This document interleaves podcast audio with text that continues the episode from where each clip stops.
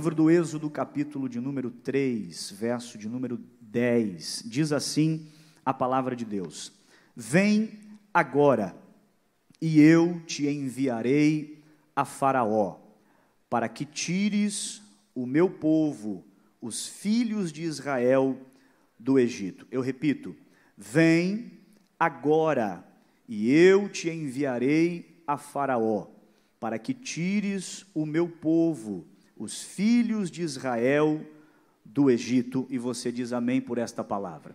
Assente-se, por favor, redobre a sua atenção àquilo que Deus quer continuar falando conosco nesta manhã missionária. Queridos, quando nós analisamos a palavra de Deus com um olhar missionário, com um olhar de missões, nós não temos nenhuma dificuldade de aceitar, de entender e de compreender que o maior missionário da história foi Jesus. Paulo em sua carta aos Filipenses, diz que Jesus deixou a sua glória, se esvaziou e veio para cumprir uma missão. Qual missão, pastor? Salvar a humanidade. Também, no livro de Atos, nós encontramos o maior missionário pós-Jesus e na atual dispensação, a dispensação da graça, a saber, o apóstolo Paulo, um homem que deixou as suas funções primárias e gastou a sua vida em missões. Veja que para cumprir o seu chamado, Paulo sofreu naufrágios, Paulo foi apedrejado, Paulo foi picado por cobra, humilhado e terminou os seus dias, terminou o seu ministério preso. Sim, este foi Paulo, um grande missionário. Porém, ao olharmos para o Antigo Testamento, nós já vemos desde o início Deus trabalhando com uma mesma lógica missionária. Haja visto que no Novo Testamento nós temos estas referências de missões, tanto Cristo quanto Paulo, Obviamente, no Antigo Testamento, nós também teríamos uma referência missionária, e nós vemos isso desde o início. Deus trabalhando com uma lógica missionária, escolhendo pessoas para uma tarefa específica, para uma obra específica, para uma missão específica. Veja que Êxodo capítulo 3, verso 10, o texto em questão é uma conversa entre Deus e Moisés, uma conversa entre Moisés e Deus. E o texto diz: Vem agora. Quem está dizendo isso? O próprio Deus. Vem agora, pois eu te enviarei a Faraó, para que tires o meu povo, os filhos de Israel, do Egito. Aí você diz, Pastor Cleiton, como podemos ver missões nesse versículo? Primeiro, nós precisamos dividir este verso em quatro partes. A primeira parte, quando Deus diz: Vem agora. O que percebemos aqui? Percebemos a urgência da missão. A expressão vem agora demonstra que Deus tinha pressa. Pressa em fazer o que, pastor? Pressa em libertar o seu povo da escravidão já havia muito tempo que eles estavam sofrendo a escravidão e Deus não queria mais esperar. O tempo da liberdade havia chegado. E eu amo ao Senhor, porque é esta mesma urgência e pressa que Deus tinha para libertar o seu povo do Egito, é a mesma urgência e pressa que Deus tem para libertar a humanidade das garras de Satanás. Ainda hoje, nós vemos esta urgência. Como, pastor? Nós vemos esta urgência quando Deus fala quando Deus age, quando Deus levanta pessoas, quando Deus impulsiona um pastor presidente a criar uma escola de missões, para preparar jovens obreiros, para enviar a missões, quando Deus levanta uma igreja para cultuar, orar por missões e investir em missões, é essa expressão, vem agora, não dá mais para esperar, a missão de Deus é urgente, porém, quando nós olhamos para a segunda parte do verso, que Deus diz: Eu te enviarei a Faraó. O que isso revela, pastor? Que quem comissiona para a missão não é outra pessoa senão o próprio Deus. É o próprio Deus quem chama, é o próprio Deus quem capacita, é o próprio Deus quem envia. Deus chamou Moisés, capacitou Moisés e enviou Moisés ao Egito. É válido, meus irmãos, lembrar esta manhã que Deus é o autor do maior projeto missionário da eternidade, que está registrado em João 3,16, e você sabe de cor, porque Deus amou o mundo de tal maneira que não emprestou, ele não alugou, ele não vendeu, ele deu o seu único filho para morrer e todo aquele que nele crê, aleluia, não será condenado, mas será salvo, alcançado, lavado, redimido. Quem foi alcançado por esse projeto missionário, levante a sua mão esta manhã e diga glória a Deus por esta palavra. A primeira parte do verso vem agora a urgência da missão. A segunda parte do verso, eu te enviarei a Faraó. Quem comissiona, quem chama, quem envia é o próprio Deus. A terceira parte do verso, eu te envio ao Egito. O que isso revela, pastor? O local da missão. O Egito era o lugar onde Moisés iria executar a missão que Deus lhe havia incumbido, pois lá se encontrava o povo, o povo escolhido, o povo separado de Deus. Deus. Então, a descida de Moisés até o Egito nos mostra que ele foi enviado a um local certo, a um local definido, a um local estratégico. Para quê, pastor? Para cumprir a ordem de Deus. É verdade que a Bíblia manda-nos ir por todo o mundo anunciar a palavra, mas Deus sempre vai direcionar os passos do missionário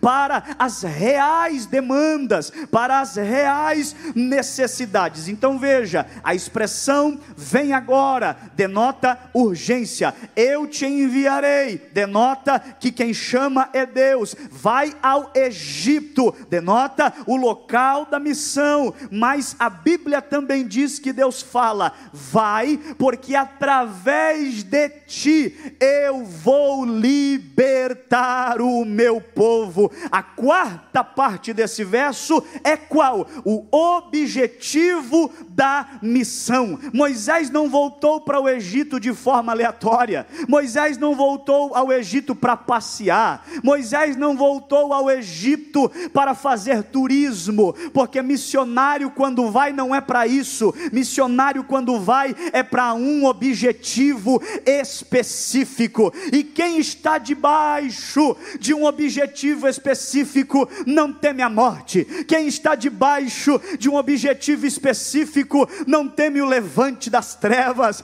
Quem está debaixo de um objetivo específico está crendo apenas em uma verdade: qual? Deus me chamou, e se Ele me chamou, pode levantar tempestade, pode levantar furacão, pode levantar demônio, pode levantar o inferno inteiro, eu estou debaixo de um objetivo específico, que foi o próprio Deus quem determinou: vai e liberta o meu povo. A missão de Moisés era libertar o povo da escravidão toda missão que é dada por Deus tem um objetivo específico, sem o qual não se consegue realizar a obra de Deus. Nós devemos aprender esta manhã, meus irmãos, com a chamada da missão de Moisés, a missão de Moisés de entrar no Egito e tirar aquilo que Deus selecionou, aquilo que Deus escolheu, reflete com a missão da igreja hoje, porque o Egito aqui representa este mundo caído, corrompido, dominado, em que a própria Bíblia diz: mundo esse que jaz no maligno. Então não espere nada bom deste mundo, a não ser mentira, corrupção, morte, inveja, assassinatos, coisas terríveis. Mas no Egito aqui, Deus levantou um Moisés para cumprir o chamado, entrar lá, falar cara a cara com Faraó e dizer: quem me enviou aqui não foi um qualquer, quem me enviou aqui foi o Senhor. Pastor Cleiton, o que você veio pregar aqui esta manhã, não se intimide com o Egito que está diante de você, não tenha medo com a figura de Faraó que representa o diabo tentando travar a obra, tentando bloquear a ascensão e o sucesso da igreja, porque ele tenta, mas não consegue, porque Jesus Cristo disse: as portas do inferno não prevalecerão contra a igreja. O Egito atua, ele trabalha para impedir os Moisés desta geração de entrar e tirar as almas, mas nesta manhã Deus te trouxe aqui para se encher dele e invadir o Egito e cumprir o chamado. Quem recebe esta palavra, quem recebe esta palavra, diga para quem está perto de você: você é um Moisés de Deus. Aleluia, pastor, mas o Egito é tenso, Faraó é complicado, mas você teve um encontro, aleluia, que mais ninguém teve, um encontro como Moisés teve, aleluia, diante do próprio Deus na sarça. Veja que eu estou falando esta manhã de um chamado missionário. Eu estou falando nesta manhã de pessoas que entenderam: eu tenho uma missão nessa terra. Eu estou pregando para gente que talvez jamais vai ir às nações para pregar, como um missionário especificamente em tempo integral, mas o teu dom, o teu talento, as tuas aptidões não vieram até você por acaso. Se você é um advogado, seja um advogado missionário. Se você é médico, seja um médico missionário. Se você é um administrador, seja um administrador missionário. Deus conta com você. O Egito está clamando e dentro dentro desse Egito há um povo dizendo: liberta-nos, tira-nos daqui. E o Moisés desse tempo é você. Pastor, mas para cumprir tudo isso, o que aconteceu na vida de Moisés? O seu chamado. E como foi o seu chamado? O chamado de Moisés é maravilhoso. Em um dia normal, em um dia qualquer, Moisés, diz a Bíblia, ele está apacentando as ovelhas do seu sogro. E ele está cuidando das ovelhas do sogro quando de repente, a Bíblia diz, em Êxodo 3 mesmo, que ele olha para um lugar e você conhece a história, uma sarça, um arbusto, uma planta seca que na sua composição quase não há água, porque ela está em um local um tanto quanto árido, mas diz a Bíblia que essa sarça começa a pegar fogo. Só que o que me chama a atenção não é o, apenas a sarça pegar fogo, mas é o que vai acontecer através da sarça, porque a Bíblia diz: e apareceu o anjo do Senhor em uma chama de fogo no meio da sassa. Há um termo técnico na teologia para definir essa aparição que se chama teofania, que é uma aparição visível de Deus. Então veja, antes de Moisés ir à missão, o Deus da missão apareceu para ele. Antes de Moisés ir à missão, o Deus da missão apareceu para ele. Pastor, aonde você quer chegar? Aqui. A primeira evidência de um chamado real de Deus na vida de alguém é essa: qual? Deus tem que aparecer. Se Deus não aparecer, não vai. Se Deus não se manifestar, nem tenta. Se Deus não confirmar, não levanta o teu pé. Pastor, por que a confirmação de Deus é importante? Porque se Deus não confirmar, o diabo te para. Se Deus não confirmar, macumba te derruba. Se Deus não confirmar, você vai se frustrar. Agora, se Deus falou, vai. Se Deus disse, estou contigo, Uribi Calabachanderelemoria se Deus disse: Eu estou com você, peguei na tua mão e vou caminhar contigo nesta tarefa. Se Deus confirmar e aparecer e dar legalidade, demônio não te para, o inferno não te para, mentira não te para, fofoca não te para, murmuração não te para. Quem está recebendo esta palavra esta manhã? Apareceu o anjo do Senhor. O chamado de Deus na vida de alguém para ter legalidade, o Senhor tem que aparecer. Pastor, e o que implica em Deus aparecer? Implica que tudo que vai acontecer depois, os méritos, os louvores, o sucesso do resultado, os aplausos, nunca será para aquele que está sendo usado, mas será para aquele que está usando. Por quê? Porque nós olhamos isso na Bíblia. Todos os personagens que tentaram se glorificar a si mesmo tiveram finais negativos, mas todos aqueles que transferiram a honra, o louvor, o sucesso, o aplauso, aleluia, a Deus, tiveram os seus ministérios e chamadas terminando de forma positiva. Quando a Bíblia diz que o Senhor apareceu, isso revela para nós um chamado genuíno. E em um chamado genuíno, quem brilha é Ele, quem está em evidência é Ele, quem aparece é Ele, mas está sendo usado na pregação, o mérito é de Deus. Está sendo usado no louvor, o mérito é de Deus. Está sendo usado no trabalho para ganhar almas, toda a honra e toda a glória, não para quem está sendo usado, mas para quem está usando.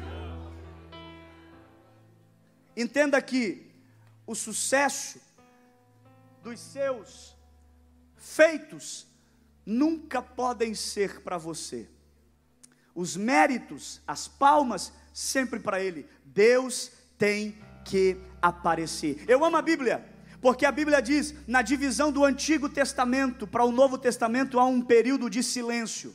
De cerca de 400 anos, que se chama período interbíblico ou período intertestamentário, é um momento da história em que Deus não levantou ninguém, que Deus não falou nada com ninguém, é um silêncio de Deus na história. De repente, ao final desse período, aparece alguém pregando, que é João Batista.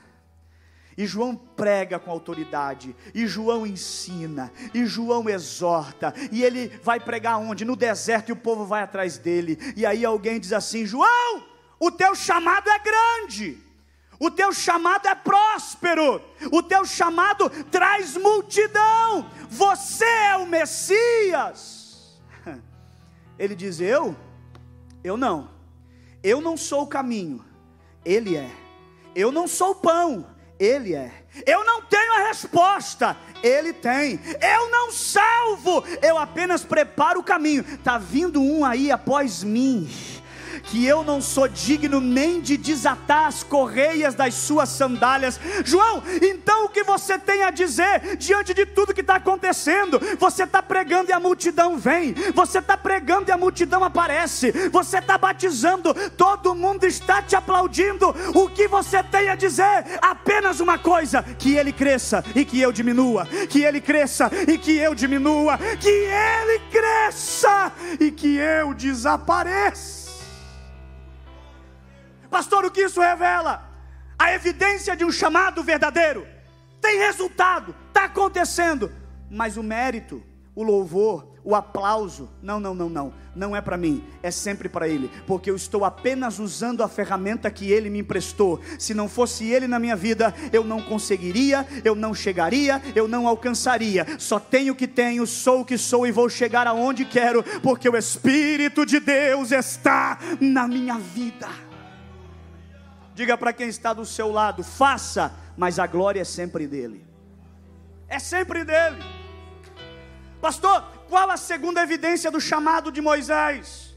De um chamado que fez Moisés romper tudo, vencer os traumas do passado e entrar no Egito, de um lugar de onde ele saiu. Primeira evidência do chamado: Deus apareceu. Deus disse: Eu sou contigo, vai. Mas quando eu chegar lá, qual o teu nome? Ah, Moisés, diga que o eu sou está te enviando. Deus resumiu tudo.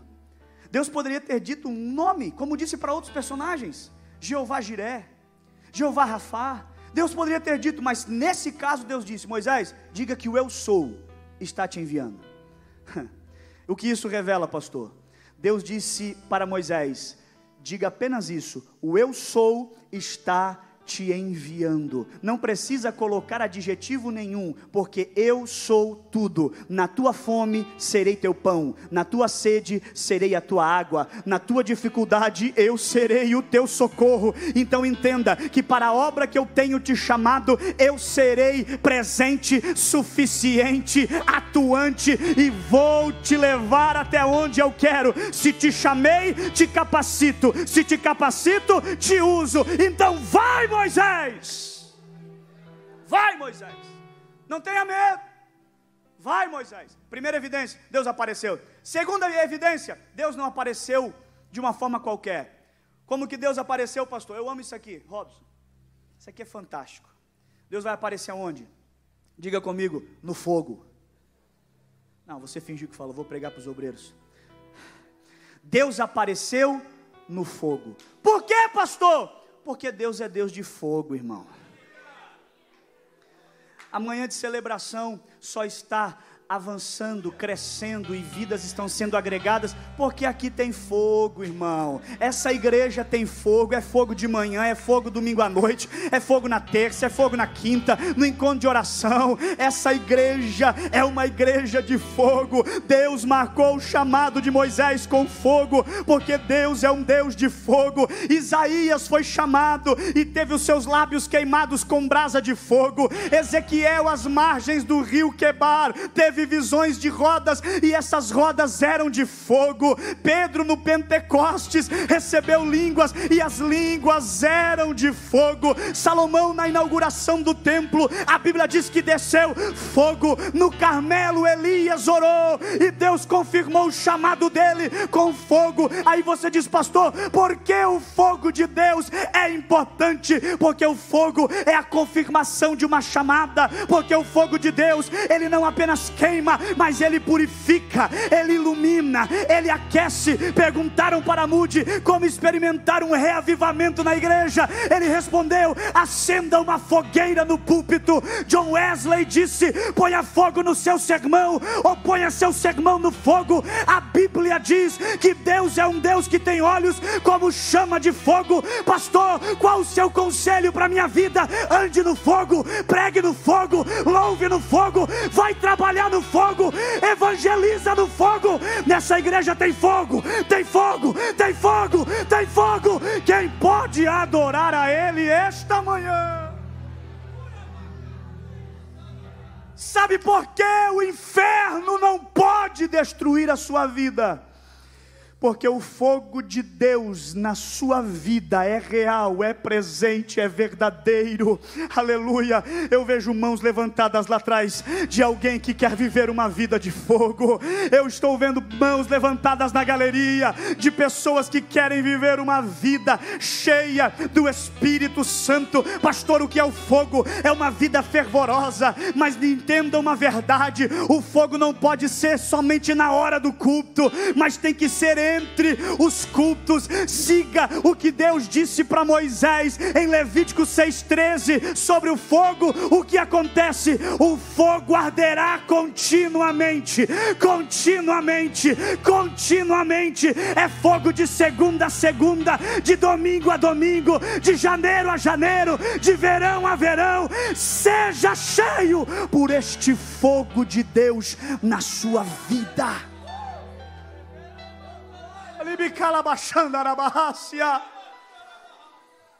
Não aceite uma vida medíocre quando se tratar do fogo. Por quê, pastor? Porque Deus chamou Moisés e no chamado de Moisés havia fogo. Pastor, e esse fogo consumiu a sarça? É claro que não. É o que torna a história sensacional, fantástica. Por quê? Porque a Bíblia diz que Moisés está em um dia normal, em um dia comum, mas diz a Bíblia que o fogo de Deus envolveu aquela sarça. Em linhas gerais, no comum, no ordinário, a sarça era para ter sido consumida rapidamente, mas o fogo de Deus estava queimando, queimando, queimando, queimando, queimando, queimando e não consumia. E queimava o que, pastor? Queimava a sarça. A sarça virou carvão? É claro que não, porque o fogo de Deus não destrói. O fogo de Deus é combustível que anima, que aviva. Aí Moisés, pastor Samuel, olha para a sarça. Pastor, por que uma sarça? Por que não uma figueira, símbolo político de Israel? Por que não uma oliveira, um símbolo religioso? Por que não uma videira, um símbolo econômico? Que valor tem uma sarça? Que fruto tem uma sarça? Que beleza tem uma sarça? É Deus nos dando uma lição. Qual? Deus usou uma simples sarça para nos mostrar a terceira evidência de um chamado. Qual? Quando o chamado é de Deus, quem não é, passa a ser, quem não tem, passa a ter. Quando o chamado é de Deus, aprende Moisés, olha para a sarça. Senhor, mas não podia se manifestar numa árvore mais bonitinha? Não, é na sarça. Mas a sarça não tem nada de bom. A sarça não tem fruto. A sarça não tem beleza. Não tem mas é assim que eu trabalho. Quem não é passa a ser, quem não tem passa a ter, quem está vazio fica cheio, quem está com problema tem solução. Paulo vai corroborar com isso, dizendo que Deus usa as coisas loucas do mundo para confundir as sábias, usa aquelas que não são para confundir as que são. Por que você acha que estamos aqui hoje? Por méritos próprios, não haveria lugar para nós por qualidades humanas, não haveria lugar para nós, mas na infinita bondade, graça e misericórdia de Deus, Ele nos quis salvar, e nós estamos aqui esta manhã. Quantos são gratos por esta verdade? Quando o chamado é de Deus, Pastor Samuel, quem não é, passa a ser. Olha para a Bíblia: José, o menor, Davi, o menor, Gideão, o menor, antes do fogo na sarça, Moisés nem olhava para ela. Moisés passava, é, uma sarça. Talvez, teve dias que Moisés passou e enroscou a, a túnica, até falou talvez palavras negativas, ô oh, sarça, você está aqui, não tem objetivo nenhum, está aqui. Mas quando o fogo foi na sarça, Moisés aqui, ó, opa, tem algo diferente nessa sarça. Mas é sarça? É. Não tem valor? Não. Fruto? Não. Mas o que chama atenção não é ela, é o que está nela. Irmão, eu tenho plena convicção de uma coisa. Plena convicção de uma coisa. Se tirar Deus da minha vida, você não suportaria me ouvir por cinco minutos. Se Deus sair da tua vida, ninguém vem aqui de manhã. Se Deus sair da vida dos senhores aqui, ninguém aceitará uma imposição das suas mãos. Pastor, mas por que eu prego e acontece? Porque é Deus na sua vida. Pastor, mas por que eu vou evangelizar e parece que quando eu abro a boca a pessoa já chora? Não é porque você fala bem, é porque quando você fala, o Espírito de Deus fala através de você. Você é sarça, você é sarça, eu sou sarça, mas quando o Espírito de Deus entra,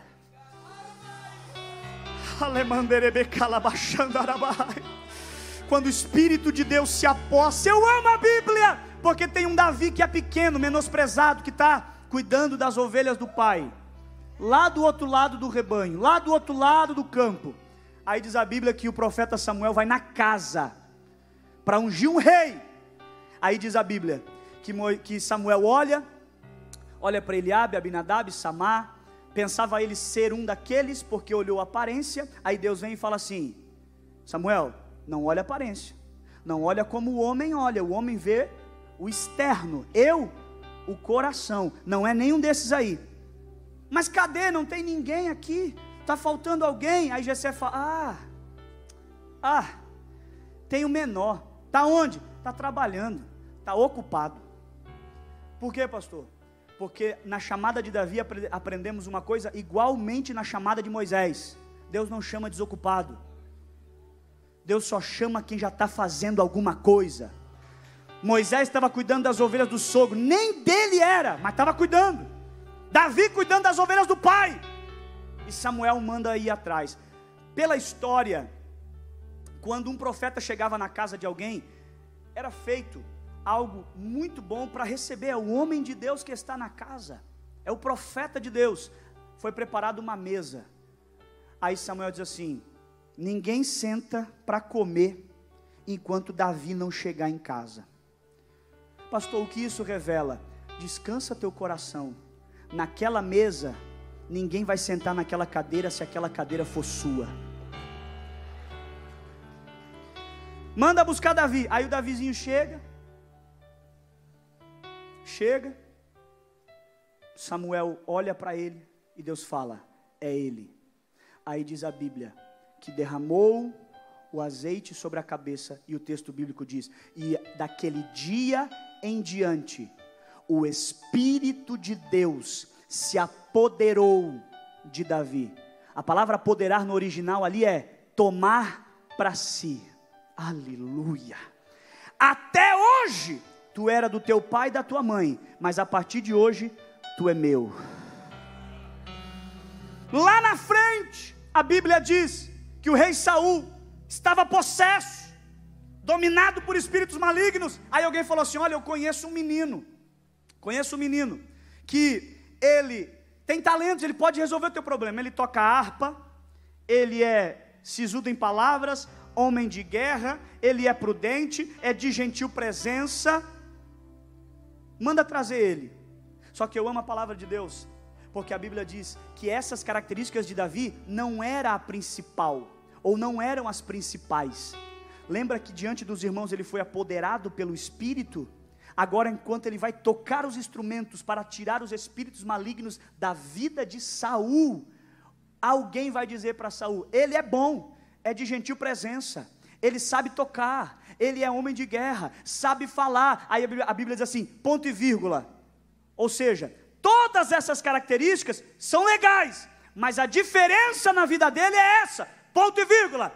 O Senhor é com ele Pastor, o que você está pregando? Tenha inúmeras qualificações, tenha inúmeras características positivas, faça inúmeros cursos para melhorar a sua performance, mas nenhuma característica humana ou qualidade terrena pode dizer quem você é. Seja bom, fale bem, tenha uma aparência legal, tenha qualidades, forme-se, tenha cursos, mas aonde aonde você for, que o que chame atenção na sua vida é a presença de Deus, a presença de Deus, a presença de Deus. Ele é bom, ele tem muitas características, mas o que chama atenção na vida dele não é a formação, o que chama atenção na vida dele não é o que ele tem, o que chama atenção na vida dele é que aonde ele coloca a mão, Deus coloca dele, aonde ele chega, Deus chega também, quando ele abre a boca, é Deus que fala.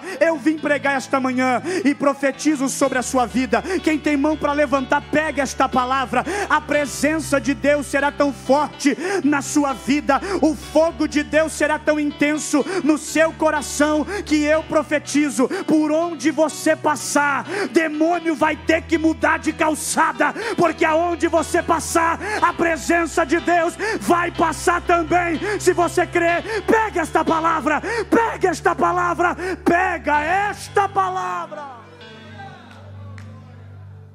Eu encerro, não vou mais além. Escuta isso. Moisés olhou para a sarça. A sarça chamou atenção, não por ser sarça, mas chamou atenção porque Deus estava nela. Aí o que vai acontecer, pastor? Deus vai falar. Porque Deus não aparece sem propósito. Deus vai falar. Porque Deus não se manifesta sem um objetivo. E ele fala: Moisés, não te chegues para cá. Tira a sandália dos teus pés, porque o lugar que você está é santo. Que lugar é esse, pastor? Deserto. A sarça estava num deserto. Pastor, o que isso revela? Nunca ignore os lugares que Deus te colocar. É deserto, mas descansa, Deus está lá. O local não era favorável, as condições não eram favoráveis, mas isso não foi impedimento para Deus se manifestar. Entenda uma coisa esta manhã: para quem tem um chamado de Deus, independente do local em que você estiver, Deus pode te usar e marcar a vida de alguém. Pastor, mas eu queria estar fazendo missões na Times Square. Ô oh, irmão, não é para todos. Pastor, eu queria estar fazendo missões em Veneza. Não é para qualquer um, não é para todos. Existem missionários lá? É claro que tem, eu não vou ser hipócrita. Pastor, eu não queria estar fazendo missões aqui no meu bairro. Não ignore o local, porque você não está lá por acaso. Aquela casa não apareceu para você comprar por acaso. Aquela bolsa na faculdade não veio por acaso. Coisas acontecem na nossa vida e não são obras do acaso. Se você está lá, é porque Deus te estabeleceu lá. Se aquela empresa veio para sua mão, é porque Deus te plantou lá. Não ignore os locais que Deus te colocar. Porque vamos fazer aqui um, um comparativo.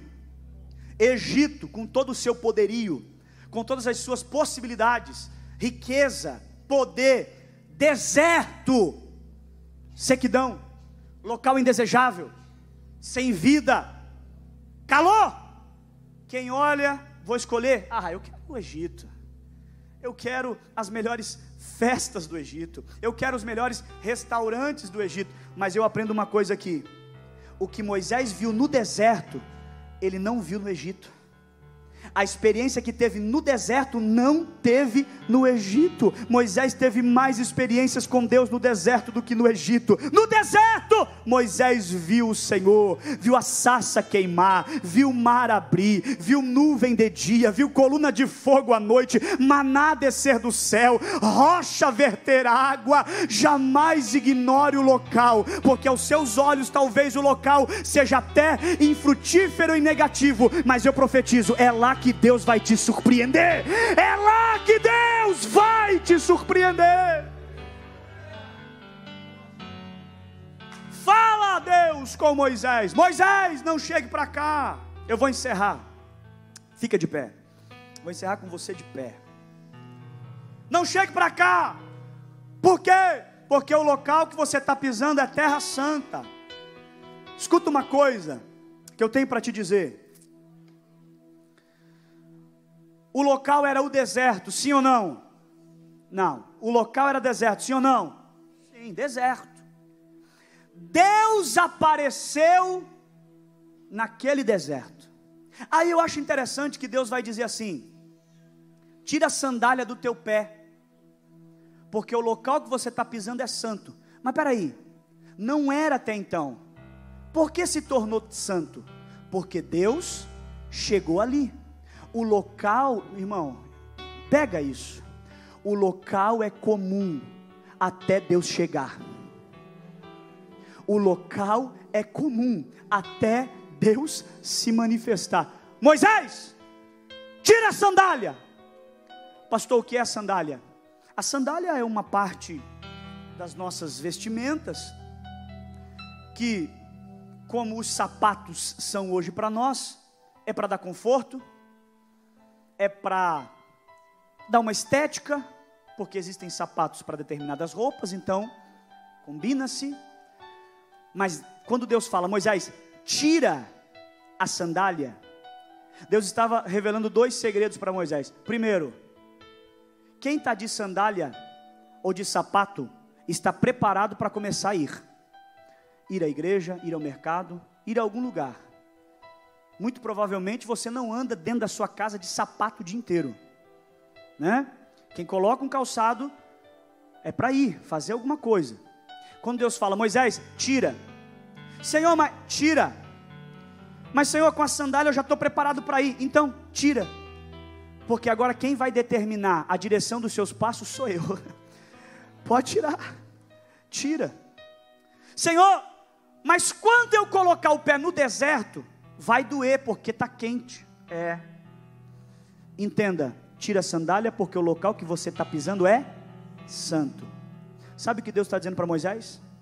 Eu não quero nada entre você e a minha santidade. Eu não quero nada entre você e a minha santidade. Eu vou repetir: eu não quero nada entre você e a minha santidade. Que sandália que precisa ser jogada fora essa manhã para você começar a cumprir o chamado de Deus para a tua vida?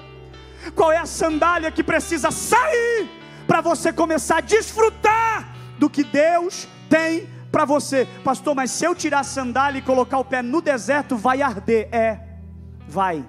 Sabe por quê? Porque quem vai viver experiências com Deus vai ter que pagar preço. Quem vai viver experiências com Deus para fazer uma obra, para cumprir um chamado, vai pagar preço. Vai ter vezes que vai doer, vai ter vezes que vai sangrar, mas descansa teu coração, porque até na tua sede Deus vai criar a possibilidade de vir água para saciar a sua sede. Eu quero orar por você nesta manhã.